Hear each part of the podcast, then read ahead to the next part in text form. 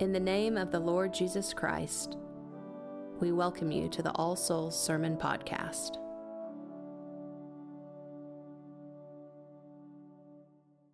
In the name of God, the Father, the Son, and the Holy Ghost. Amen. Please be seated. In preparing for my message this week, I came across a quote from Augustine that I thought was rather interesting and insightful. We are well able to injure ourselves in a variety of ways, but not equally able to heal ourselves. Think about it just on a physical level. Perhaps through bad dietary choices, staying in the sun too long, or simply stubbing our toe walking through the house. There are a myriad of ways in which we cause physical harm to our bodies which require medicine or a doctor to heal because we can't heal ourselves. This is true not only physically, but also mentally, emotionally, and spiritually. Whether through thought, word, or deed, we do things that God has said we should not do, or we fail to do things which He has said that we should. And while we might be able to forgive one another, we are find that we are not able to make amends with God on our own terms. No amount of simply trying to be good gets us into heaven. God, in His grace, knows this about us and in His love has provided us with exactly what we need.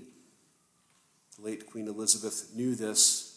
In her Christmas message on, in 2011, she said this God sent into the world a unique person, neither a philosopher nor a general, important though they are, but a Savior with the power to forgive. Our passages this week show us clearly that divine work of Jesus in redeeming and forgiving those who are far from him.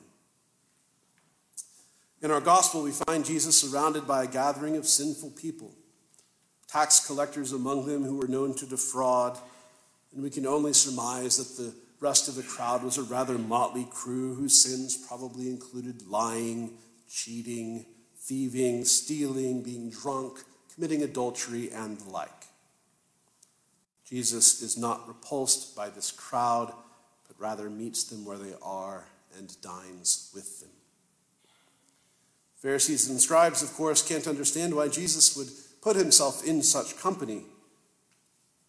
So Jesus gives them a series of parables the lost sheep and the lost coin, which we hear today, and immediately following these, the parable of the prodigal son.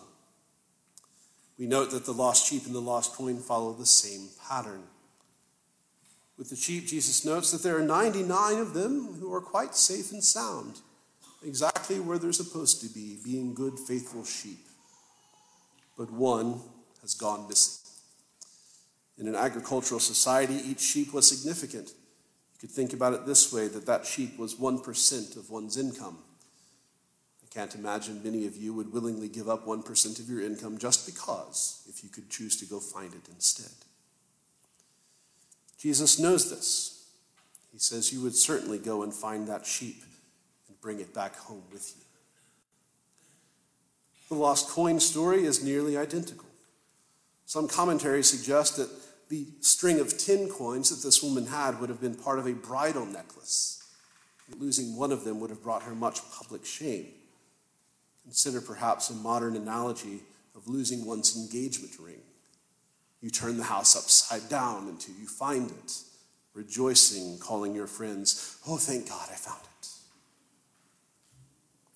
In both cases, the rejoicing is greater over the thing that was lost and that is now found, rather than over the things which you never lost in the first place. But importantly, it's not just the sheep owner or the woman in the parable that rejoice. In both cases, when the item is found, the entire community is invited to rejoice with them. Each individual is a significant part of the life and joy of the whole community. We all rejoice when we have what we should, when we are redeemed, when we are brought into the flock.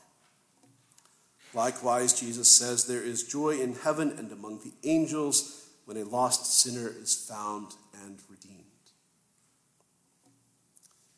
Perhaps some of you struggle with sin. Do you feel far from God today? Take comfort that Jesus wants to dine with you, to put you on his shoulders and bring you back home. If you are one who can look out upon the sinful people of the world, perhaps you should pray that God would use you or someone close to them to be his hands and feet, bring Christ's message of grace and forgiveness to them, restoring them to God and to his church.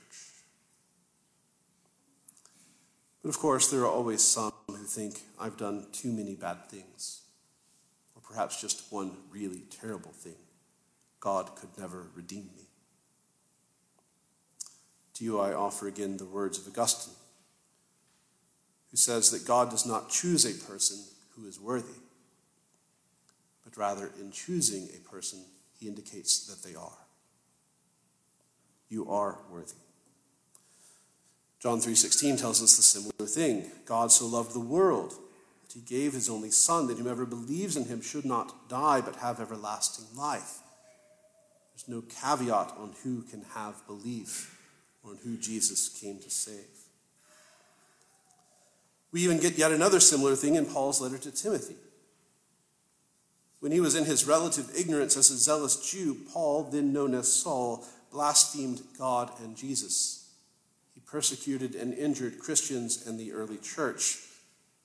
We learn in the book of Acts that he is present in overseeing the killing of St. Stephen, the first martyr.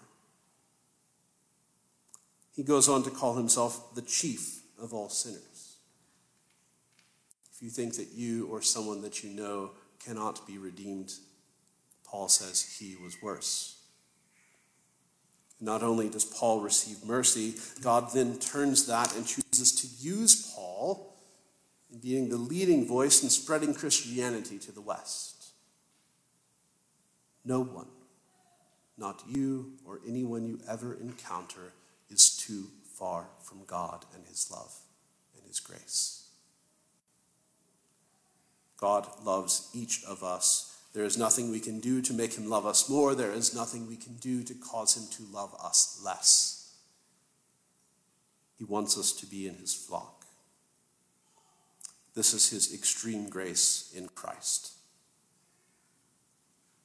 John Chrysostom, another church father, encourages us this way if you have sinned and God has pardoned your sin, receive your pardon and give thanks.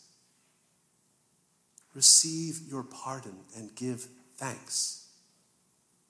This is precisely what we see Paul do in the epistle, where he proceeds to say to the only immortal, invisible, God only wise.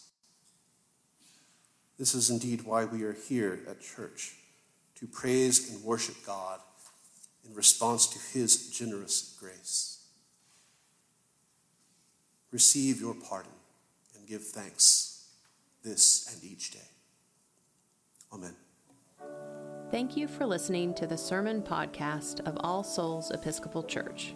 For service times and more information, go to allsoulsokc.com. God be with you.